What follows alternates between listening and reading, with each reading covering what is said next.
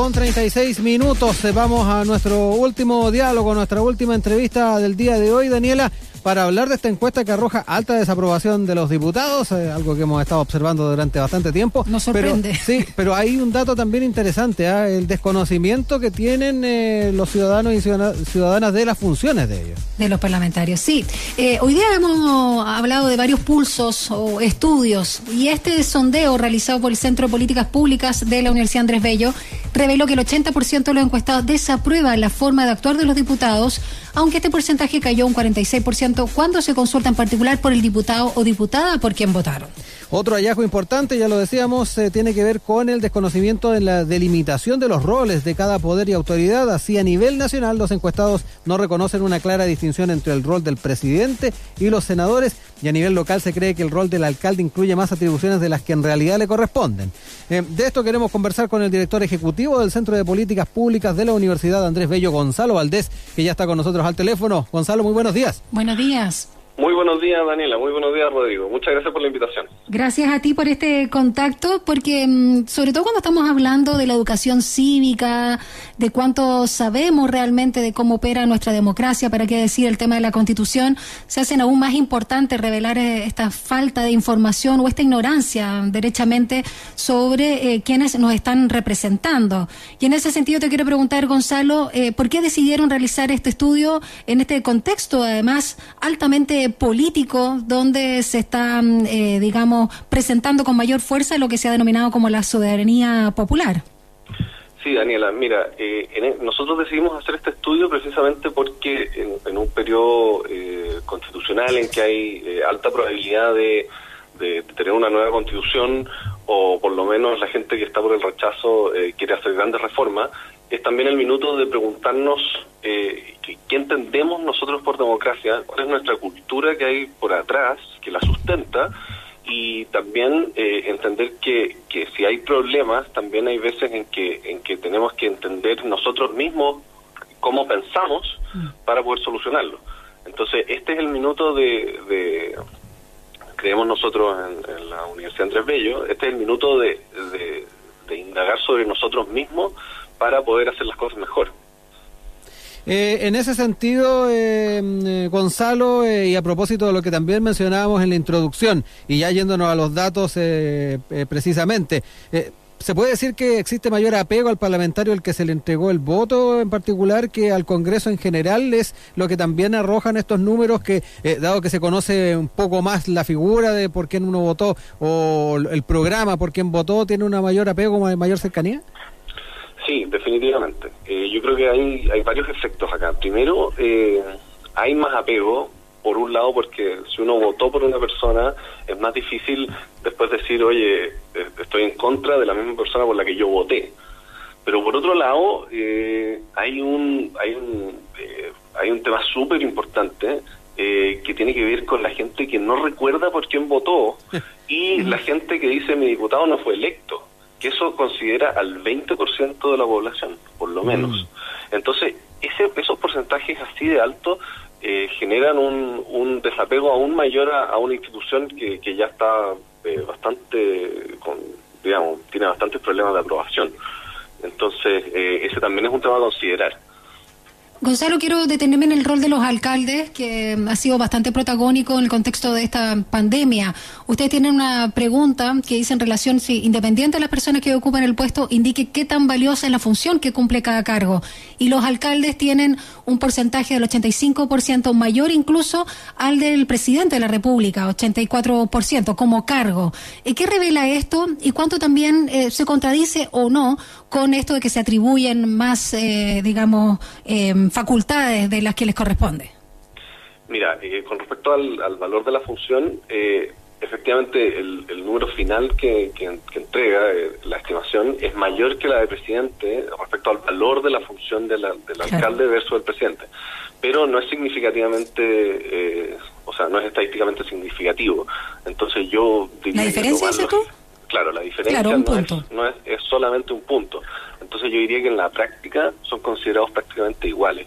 Y yo creo que la mayor lección que, podemos sacar de, esta pregunta en particular es que, que la gente valora eh, el trabajo práctico de los políticos.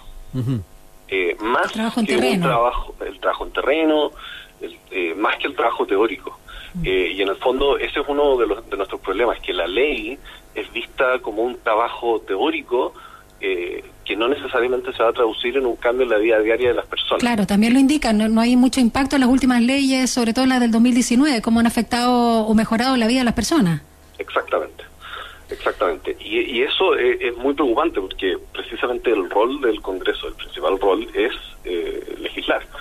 Y si las personas encuentran que la ley, aunque se legisle y pase por todos los, la, todas las la Cámara de Diputados, el Senado, la Comisión Mixta, toda la, en el fondo se demoran dos años en pasar las leyes. Y si más encima la gente piensa, oye, las leyes dan un poco lo mismo porque no se aplican, la verdad es que eh, estamos en un problema muy grave. Bueno, el retiro del 10% estaría como una gran excepción. Exactamente, y yo creo que ahí eh, eh, hay que hay que enfatizar un poco una diferencia entre lo que la gente ve que, que es una ley que un tipo de ley que permite hacer cosas, por ejemplo, hoy, eh, la ley me permite vender Super 8, por decir algo, versus eh, la ley que, que, que, define que entregará un servicio de tal o cual calidad. Eh, y ahí eso se hace más difícil porque tiene que ver con la capacidad que tiene el Estado de cumplir con, con ciertas regulaciones. Entonces, por ejemplo, no sé, uno empieza a preguntarse qué pasa con, con la Constitución que que, que entrega como derecho vivir en un, en un lugar, en un medio ambiente limpio, ¿cierto? Entonces, esa diferencia entre permitir y asegurar eh, es muy, muy relevante. Eh, y, yo creo que eso es parte de lo que confunde a la población y que, y que hace que la, aprobación del Congreso sea muy baja. Eh, Gonzalo, estamos a todo esto conversando con el director ejecutivo del Centro de Políticas Públicas de la Universidad Andrés Bello, Gonzalo Valdés, a propósito de esta encuesta eh, que da cuenta de la aprobación eh, de distintas autoridades de elección popular por parte de nuestros ciudadanos. Gonzalo, ¿a los consejeros regionales no se los consideró en esta medición en particular? No, decidimos enfocarnos en, las autoridades más conocidas. la verdad es que algún, hicimos hace hace un par de meses preguntas respecto a los a, los consejeros regionales y a los próximos gobernadores y nos encontramos con que la mayoría de la gente simplemente no sabe qué hacen. Eh, entonces eh, ahí tenemos otro tipo de problema que es distinto a una confusión sino que es simplemente desconocimiento. Y para la defensa de los intereses cómo están evaluados los concejales en el ámbito local eh, defensa de los intereses en qué sentido? De, la de las comunas, de los territorios. Ah, mira, la, la, función de los concejales eh, es, algo eh, es, una, es un tema súper interesante. La función de los concejales es valorada eh, como la, la mitad de la de un alcalde, básicamente. Pero al mismo tiempo, ellos trabajan mucho menos los alcaldes, o sea, no tienen un trabajo full time, sino que trabajan solo un día a la semana. Los concejales. Claro trabajan solamente un día a la semana y eh, reciben asimismo muchísimo menos sueldo. Entonces, de alguna forma, su función y su esfuerzo están bastante correlacionados, que es distinto de la situación de los diputados, en que su función es considerada poco valiosa, pero al mismo tiempo la gente dice que, que requiere muchísimo esfuerzo hacerlo bien. Oye, Gonzalo, eh, lo otro que, que, de alguna manera también nos puede generar algún grado de preocupación tiene que ver con eh, esta, esta pregunta, ¿ah? o preguntas que se hicieron eh, respecto a cuánto afecta en la vida de los ciudadanos y ciudadanas la, la dictación de leyes, ¿ah? la idea de la creación de estas leyes. y en ese sentido, hay, en varias oportunidades se, lo ve como que no han afectado la vida. ¿ah? Por ejemplo, hay una, una pregunta, el año 2019 se dictaron 133 leyes y en lo que va a 2020 más de 80 han sido dictadas. Estas leyes, ¿cómo han afectado su vida? Y un 47% dice que no han afectado la vida, un 25% dicho para peor. Sí, eh, eso es, muy preocupante y de alguna forma tiene que ver con que el valor de la, de la ley eh, eh, es considerado muy bajo por la ciudadanía. ese esa suma de las personas que no afectan su vida, más los que no saben simplemente, suma suma eh, 70%. Eh, y eso es es enorme, enorme. O sea, eh, y, y es muy preocupante también que, en el fondo la mayoría de la gente crea eh, en, un, en un ámbito, digamos, eh, no muy eh, a nivel general, crea que, que la legislación de los últimos años ha sido para peor. Mm. Siendo que al mismo tiempo la mayoría de las leyes que se aprueban tienen apoyo político. Y aquí es donde, donde yo me quiero eh, enfocar un poco.